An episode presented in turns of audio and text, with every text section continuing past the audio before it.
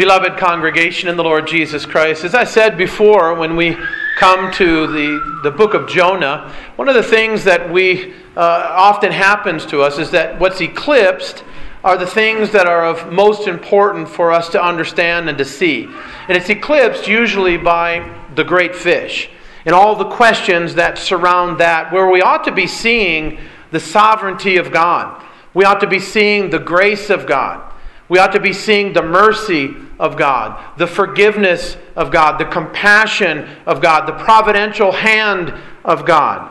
That the Lord is the one who rules and the reigns and the kingdoms of men. And we see that even with Jonah's life. We see that with the secondary means that God used the sailors to throw Jonah overboard. And yet Jonah recognizes that God is the one who is the first cause. He is the one who is ultimately in control of all things.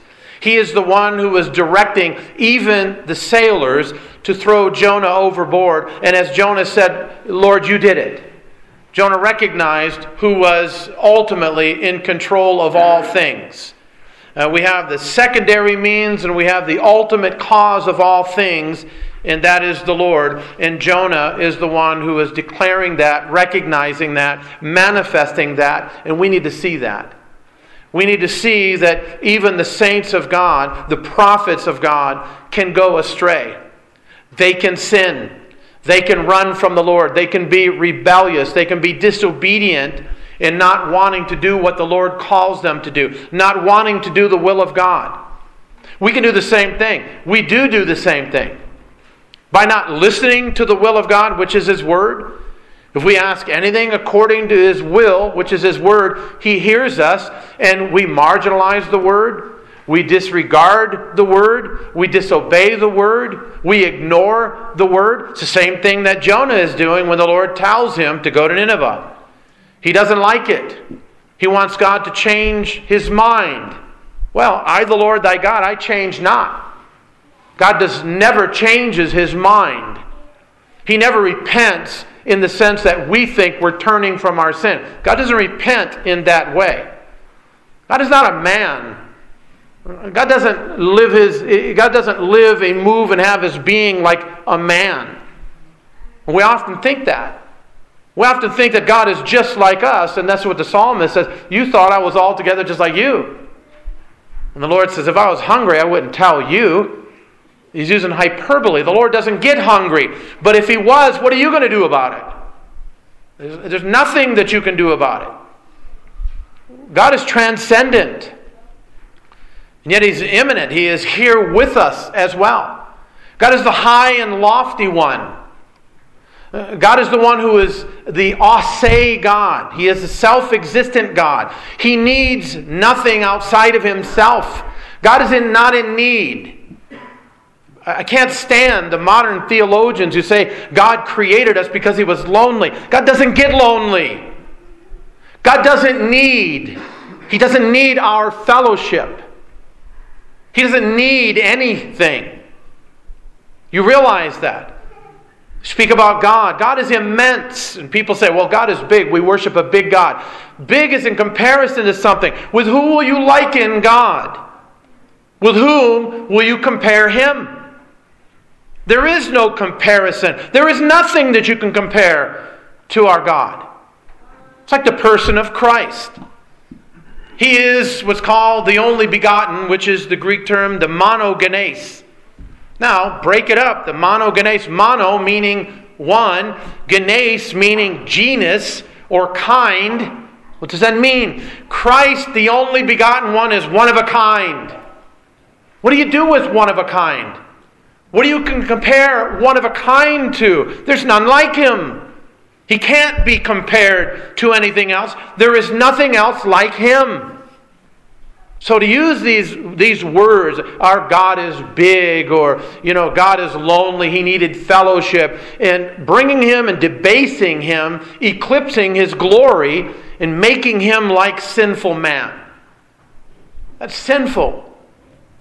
And if we read the scriptures, we would see, we would acknowledge we would desire the high and holy one, the glory of the God whom calls us to worship him in the spirit of holiness. This is what Isaiah saw. Uh, Christ, who was in the temple, was high and lifted up. As the prophets get a glimpse of the Lord, what happens? His glory is too much for them, and they pronounce a woe, a curse upon themselves, because he is the glorious one. When Christ appeared to Saul of Tarsus on the road to Damascus, what happened to him? The glory of Christ burned out basically his eyes. They became scales over his eyes because of the glory of Christ that eclipsed even the sun. That's the glory of the God with whom we have to do. It's not about Jonah, it's about the Lord. We often do that. We come to David and Goliath and we want to talk about, you know, get rid of the giants in your life. It got nothing to do with that. That modern, contemporary preaching nonsense garbage that is not in the teaching of God's Word. It is about the glory of God using a little shepherd boy to fulfill his will and to bring glory to his name because David, a little shepherd boy, could not have done what he had done apart from the power and the strength that God provided. To God be the glory, great things he has done, not us. As I said, Spurgeon, great quote. Think about this.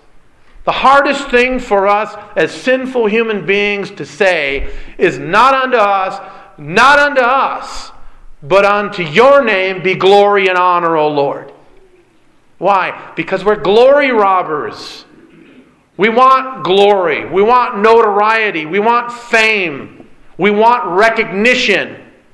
I want my name on a little plaque. Oh, I donated. Look, it's on the pulpit right here. My name, see?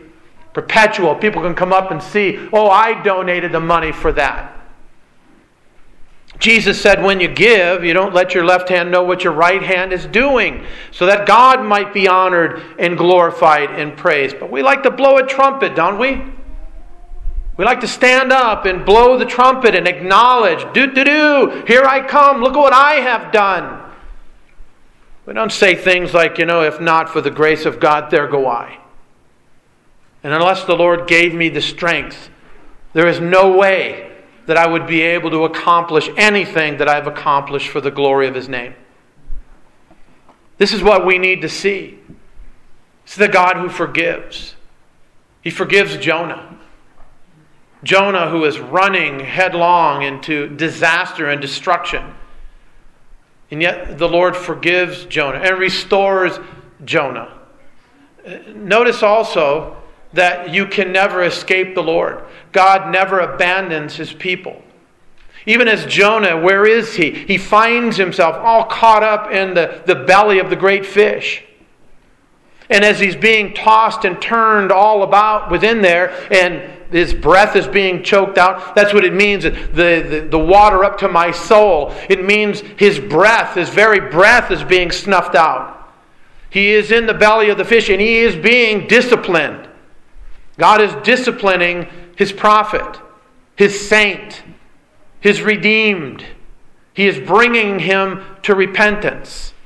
He's not destroying him, he is disciplining him. He's not punishing him, he is disciplining him. There's a difference between punishment and discipline.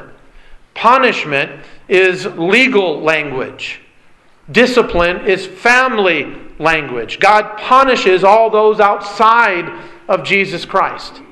Those in Christ, He disciplines. Those whom the Lord loves, He disciplines. And so, Jonah is really in the throes of it. Tossed with seaweed all around him, the water is surrounding him, the deep has closed him in, they were wrapped around his head. You can see he is in a miserable condition. As I had mentioned last Lord's Day, you think about even having your head underwater and gasping for breath. And it seems to be the condition of Jonah at this point is that he's fighting even to breathe because he's being sloshed around all in the, the belly of the great fish. And then notice our text beginning in verse 6. I went down to the moorings of the mountains. That just simply means to the depths, to the foundations of the mountains. You know, the sea, it has a depth, it has a, an end, as it were, to the sea. It has a bottom to it. And at the bottom, Jonah is saying, to the depths of the mountains, the mountains reach down, the jagged portions of the earth. So, in his mind, as he's viewing this, in his feeling oriented at this point, he is saying there's no escape. No matter what I do, I am hidden out of the sight of God, and there is no escape from the condition that I am in. And so that's, as I had said last time, that's what feelings often do to us. Now, uh, again, people always bring this up to me. We have feelings. I never deny that we don't have feelings. I understand we have feelings. We have emotions. Better understood, emotions. And most of the emotions that are spoken of in Scripture are sinful. This is what we're called to put off. Why? Because we are not thinking and being instructed by the Word, engaging the will, informing the emotive aspect of man. If you live by emotions, hear it, you're an idolater. Because you are not trusting God, you are trusting your emotions, your feelings. This is what Jonah is dealing with. We deal with it too. You and I have done just the same. We have let feelings dictate truth. We have tried to make the truth conform to the way that we feel. That's sinful. That's idolatry. We need to get rid of the idols of the heart. Beloved, uh, we have more than you think. John, in 1 John 5, right at the end of his little epistle, I think it's verse 21 of chapter 5, he says, Little children, keep yourselves from idols. He's saying that to the church, to the believer. It's easy for us to fall into that. When we're not informed by the Word of God, then inevitably we fall to the emotions in our life. By default, we fall into that. And then we want to think that these things are true, even though the Word of God says they aren't. Let me give you an example. Jonah, in this condition, he is acting like God is not with him, God does not see him, he is out of the sight of God. Now, if you know your scriptures, Psalm 139, you know. Psalm 39 as well. The rest of Scripture teaches us God is omnipresent. Where can I go from your spirit? If I ascend to heaven, you are there. If I descend to the depths of Sheol or the land of the dead, there you are as well. There is no place that you can go apart from the Spirit of God. Why is that? He is all present everywhere present. He encompasses all of the created realm. He's transcendent, he goes beyond it, but he encompasses everything within it as well. God is with us always.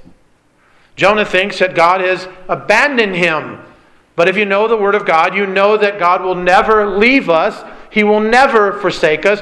He is with us always. But what if I feel that way?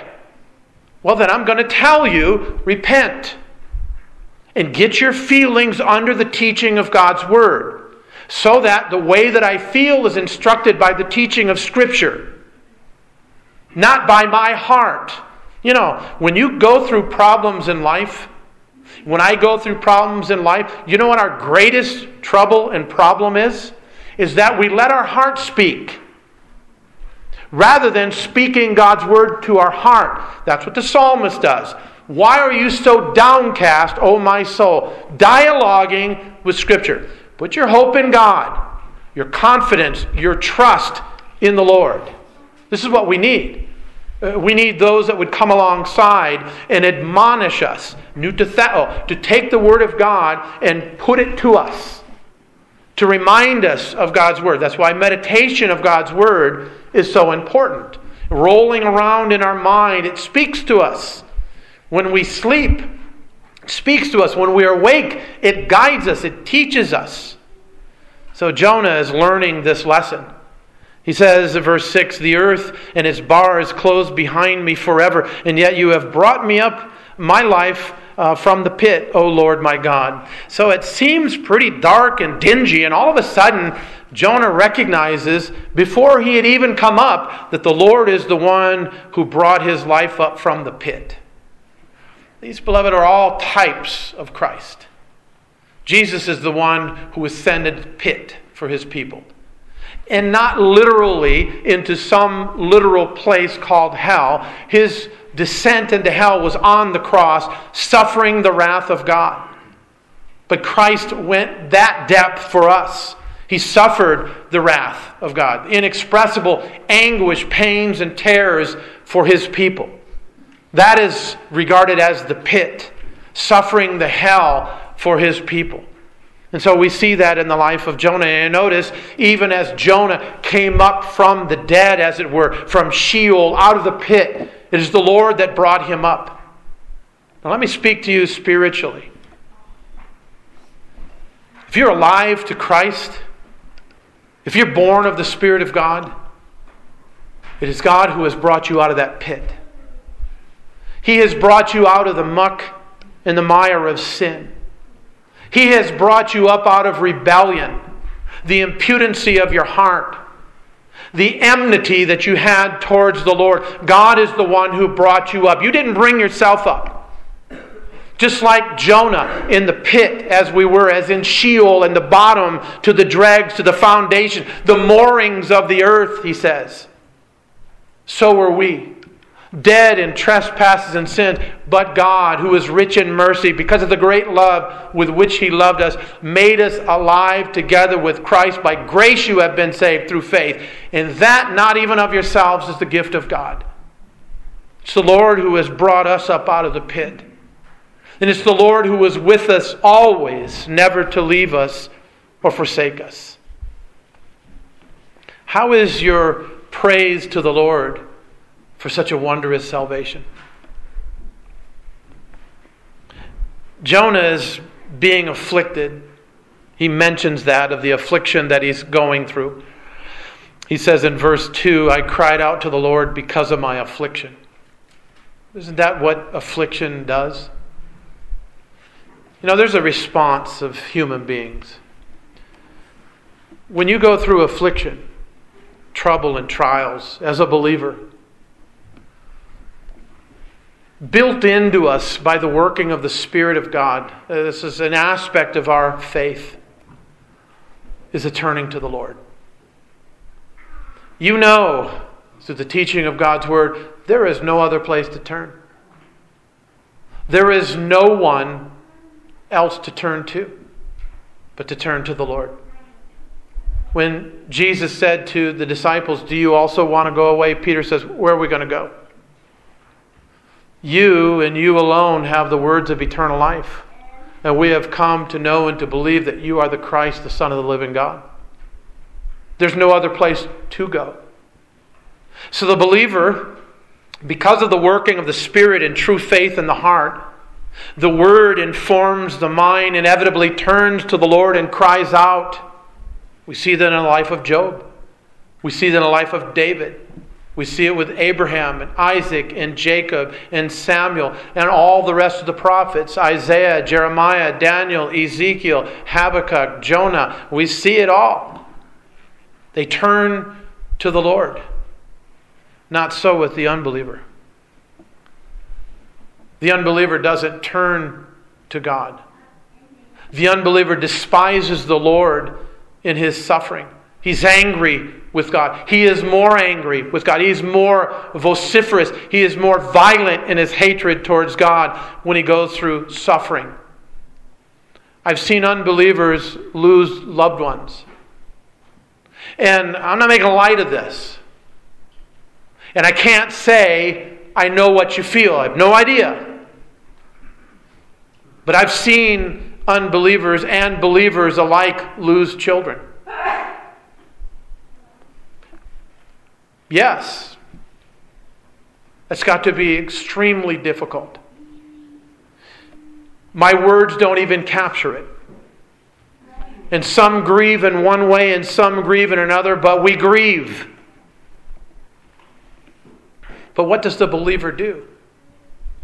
He turns, he comes full circle, and he comes to the Lord and cries for mercy, for comfort, because it's the Lord who comforts his people.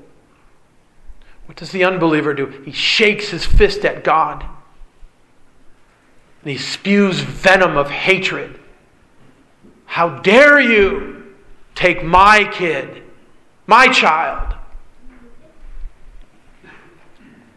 God brings the believer to repentance. The unbeliever stays in his vile, vicious hatred and enmity towards God. And that was you and me apart from salvation in Christ. Jonah says, verse 7 When my soul fainted within me. Have you been there? I've experienced this. This is hard. This is a hard place to be when the soul faints within. It is like he is experiencing so much trauma in the heart that he cries out. Now, he is not faint, you see, because he is crying out to the Lord, but that's the feeling that's going on, like an earthquake in the heart. As Jesus said in the Garden of Gethsemane, he said, My soul is discouraged, depressed, even unto death. And that's the word that he uses depressed, depression of the soul, even unto death. But he said, Nevertheless, not my will, but thy will be done. This is the trauma that goes on in the soul of a believer from time to time faint, exhausted, to the point of exhaustion that Jonah is ready to faint, but he recollects. You see, beloved, as I've said to you before about memorization and meditation. Now, you kids, I know that the ones that are in my catechism class, they don't always like that but it's necessary. It is important. We see the principle of it right here. And you parents ought to be teaching your children how to meditate and memorize. That's the principle given in Scripture. Now, don't look to me and just say, well, that's your job. It is an aspect of my work, but primarily it's yours. You will never get me to do your parental duties. You understand? Taking your kids to the zoo is not my responsibility, it's yours. You take them. That's what you're called to do. I will teach them in the things of God as I have occasion. But it's got to begin at the home. You've got to instruct your children in the home to raise them up in the fear and instruction of the Lord. That's your responsibility. That's what you have vowed to. And my work is much more easier if you're doing your work and we're working in conjunction. But the point is, we've got to memorize and we've got to meditate. And how you memorize is by meditating on God's Word. I can remember being in a hospital room of an individual who, for so many years, a member of the church, but was not born of the Spirit of God. He was a drunkard. And he was admonished and instructed and come alongside of again and again. And he had a heart attack. And he ended up in the hospital. And when I came to the hospital, he was crying because he knew that death was right around the corner. And I began reading the Psalms to him. And I just kept reading and reading. Uh, the next day, his wife came in the room. She almost had a heart attack. He was sitting in the bed reading the Psalms. She said, I've never seen that all of our married life. I think that the Lord caused him to be born of the Spirit of God right there in the hospital room reading the Word of God. Now, I want to say that prior to this, he had no joy. He had nothing. He had nothing to fall back on. He wasn't asking for the newspaper. I need to know this God in whom I have to do, the one who is open to all the things that I have done in my life. I need to know my Savior. Begin now. Don't wait. That's how we are, isn't it? Putting it off. Oh, I got time. I got plenty of time. You don't have time. You have right now. That's all we have. Always right now. And one time that right now doesn't come, and you're dead. Job gives the principle, or uh, Jonah gives the principle. So remembering the Lord. He remembered because he knew the teaching of God's word. He was then rehearsing God's word in his heart. And this is what revived him from fainting, is remembering the promises of God. You know, Martin Luther, when the Reformation began, this is one of the prayers that he prayed. When he was going to go before the diet, the, the council, and he was going to be condemned for his teaching. And they asked him, Are these all the books that you have written? And he said, Yes. And they said, We want you to recant, or you'll be put to death. Now, Martin Luther, you know, we, we, we have this thing in our mind to think that at that point he says, you know, my conscience is bound to the Word of God, and I will not and I cannot recant. He didn't say that. He said, Can I have 24 hours to think about it? And in that 24 hours in the Wartburg Castle, he begins to pray and to cry out to the Lord, and crying out, saying, Lord, do you hear me? Are you dead? No, you cannot die. Why are you not hearing me? Why are you not responding to me? But notice as he's counseling his own soul, God's not hearing my prayer, my cry. I need help. I need now help. But God can't die. God hears the prayers of his people. You see, this is the principle of Psalm 42 speaking God's word to the heart. So if I let my heart speak, what is God dead? Has God died? God doesn't hear me? But then when I speak the word of God to my heart, God cannot die. God cannot lie. God cannot change. God cannot abandon his people. And then I'm revived. The fainting, as it were, begins to subside. There is reviving again in the life. I remembered the Lord. That's what you find with Jeremiah and Lamentation. Remembering. Remembering the mercies of God. I remembered, and it changed the disposition of my heart. It changed the way that I think. It changed my actions in life. It revived me. It gave me more gas. And so he says, and my prayer went up to you.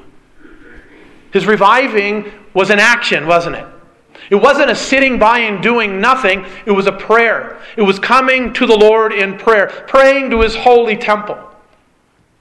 You know, this, you see, this affliction, this is a good thing. Affliction is a good God has a way to turn the affliction and the trials and the difficulties, the persecution, the troubles of life into good things in the Christian's life. This is good. Jonah is reviving again. He's acting like a prophet, he's acting like a saint. He's coming to the Lord in prayer. He's casting his prayers upon the Lord. Coming to the holy temple, the place of God's dwelling. He's coming boldly, as it were, to the throne of grace. He knows intercession, he knows atonement. He is a prophet. He understands that he comes by way of atonement right into the throne of God's grace and he casts his prayers upon him. Beloved, are you going through affliction? Are you going through heartache? Are you going through difficult days? Is your soul fainting within you? Here is the prescription, the recipe of reviving is coming to the Lord in prayer. Casting all of your cares upon Him because He cares for you. God cares. You don't go to people and talk to them and they don't care about you. You really don't care how much somebody knows until you know how much they care. Then you go to them. God cares. God cares about all the aches and the pains and the sorrows and the difficulties, the things that make us faint. God cares. And we have a principle here to come to Him in prayer. Jesus in the garden, what did He do? Cried out to the Father, If there's any other way, let this cup pass from me. Nevertheless, not my will, but thy will be done. Coming to the Lord in prayer. We're to pray always. We're to pray without ceasing. We are to pray in everything and giving thanks to God. Jonah says, Those who regard worthless idols, vain things, Putting your trust, this is the text, right? This is the context, is putting your trust and your hope in worthless things, things that cannot save. A generic God, superstitions, idols of the heart. they cannot save. Idols of the heart. Oh, my obedience. If only I do this. God must be pleased because I've done. Idols of the heart, beloved, they're vain. They are worthless. They cannot save. You're forsaking your only mercy. Your only mercy is Christ. Christ is the mercy of God. That God withholds the punishment which is due to us is only because of the work of Jesus Christ. When you forsake that mercy, you run by default to the idols. Man, by his fallen nature, is an idol worshiper. He must worship, but he won't worship the true and living God. He worships animals and four footed things, creatures, beasts, the, the constellation. He worships the creation rather than the creator. We are made to worship. We are created to worship. We must worship. So, those who regard the worthless idols they forsake their own mercy. Don't, don't forsake that mercy. Don't teach your kids to forsake that mercy. Don't teach your kids that they're great people and God accepts them just the way that they are. Don't teach them that they can do these certain things and God will accept them. Don't teach them that God has accepted them because they've been baptized. Teach them to run to Christ. Teach them that He is the only Savior. There is none other. And our hope must be in Him. Our reliance must be upon Him. Teach them what Christ has done for His people, and then cause them, speak to them, listen as they are speaking, engaging with you, and direct them back to the teaching of Scripture to show them their only hope is in Jesus, who says, Come, come to me.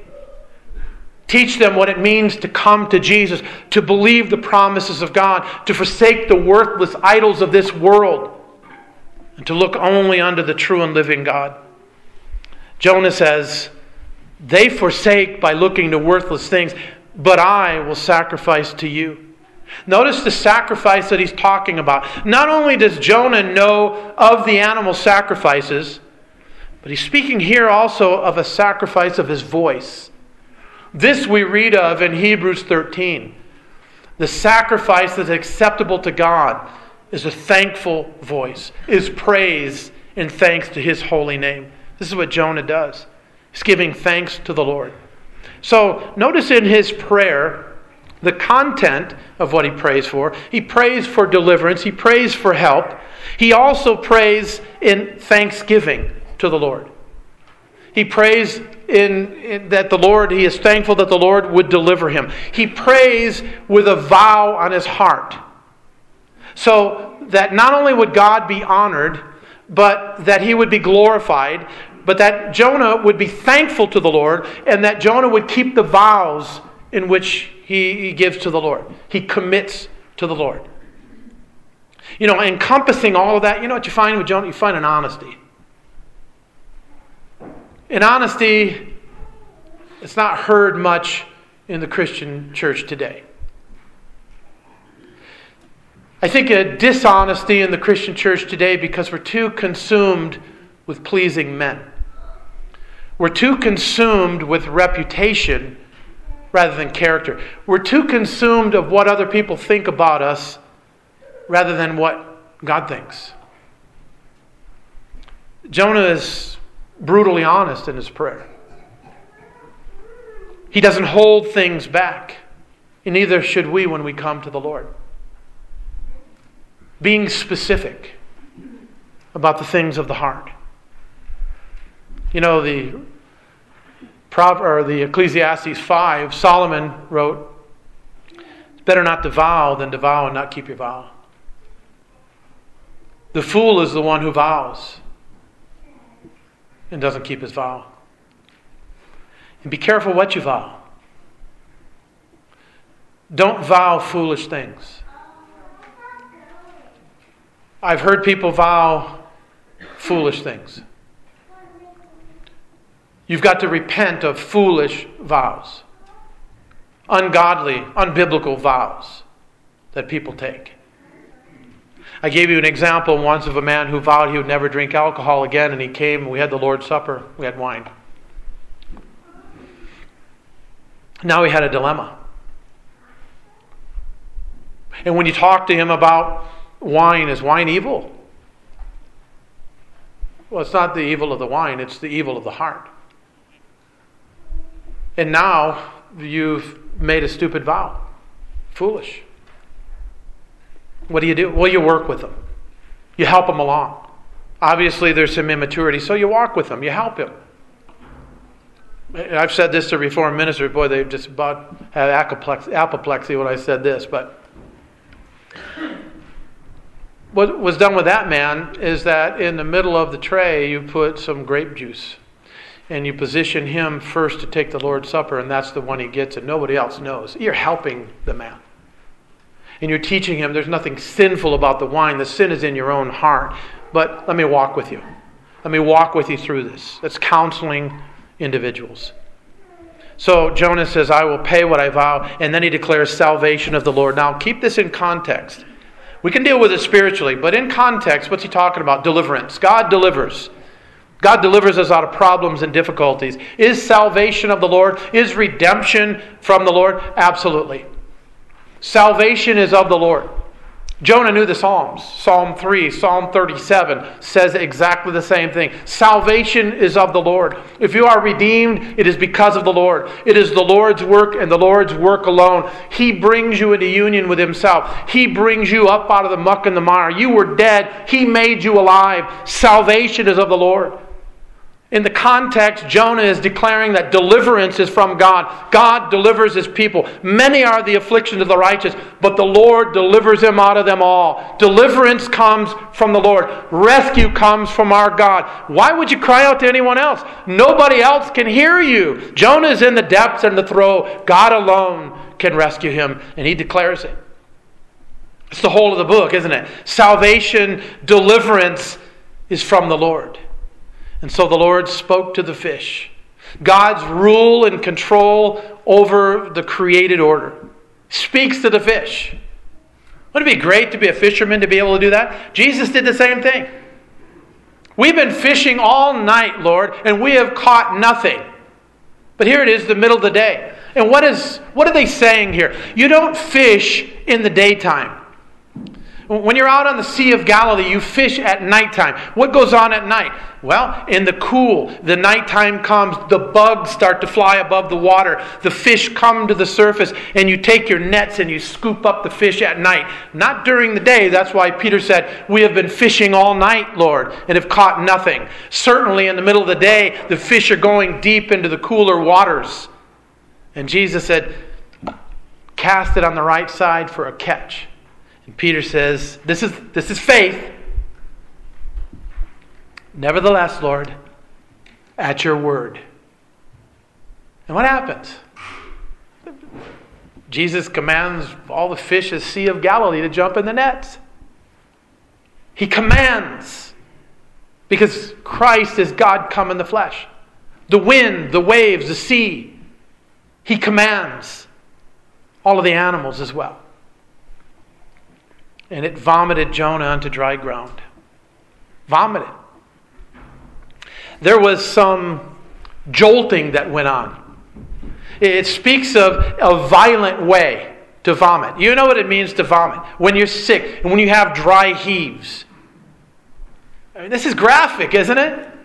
That's what happened with Jonah. That fish came near the land and just barfed him up. Can you imagine people if there would have been anybody on the shore. And here comes Jonah flying up like a bungee jumping right up out of there. Would that have freaked you out? What would you have done? Oh, you'd be running, wouldn't you? What would Jonah look like since he was in the belly of the fish with the gastric juices? What color would his skin have been? Would his pigmentation would have changed because of the gastric juices? What about his hair? What color would his hair look like? He may look like a Martian when he came out of there. But the point is, the Lord commanded, and the Lord took him exactly down to the depths of the earth and brought this affliction so that he would bring him to repentance and then spewed him out on the land right where he needed to be. You can't outrun the long arm of the Lord. You can't. So why try? This all could have been inverted by a simple confession and a repentance. You know, praise the Lord for Jesus Christ. Because of Jesus Christ, Jonah wasn't left in Sheol. but he was brought up out of the pit. Because of Jesus Christ, we are not left in Sheol. We have been brought out of the pit because of the one who went to the pit for us in our place. Praise Lord for his sovereign rule, compassion, his blessing, his forgiveness, his reconciliation, his providential control over all things, without which we perish. Amen. Shall we pray?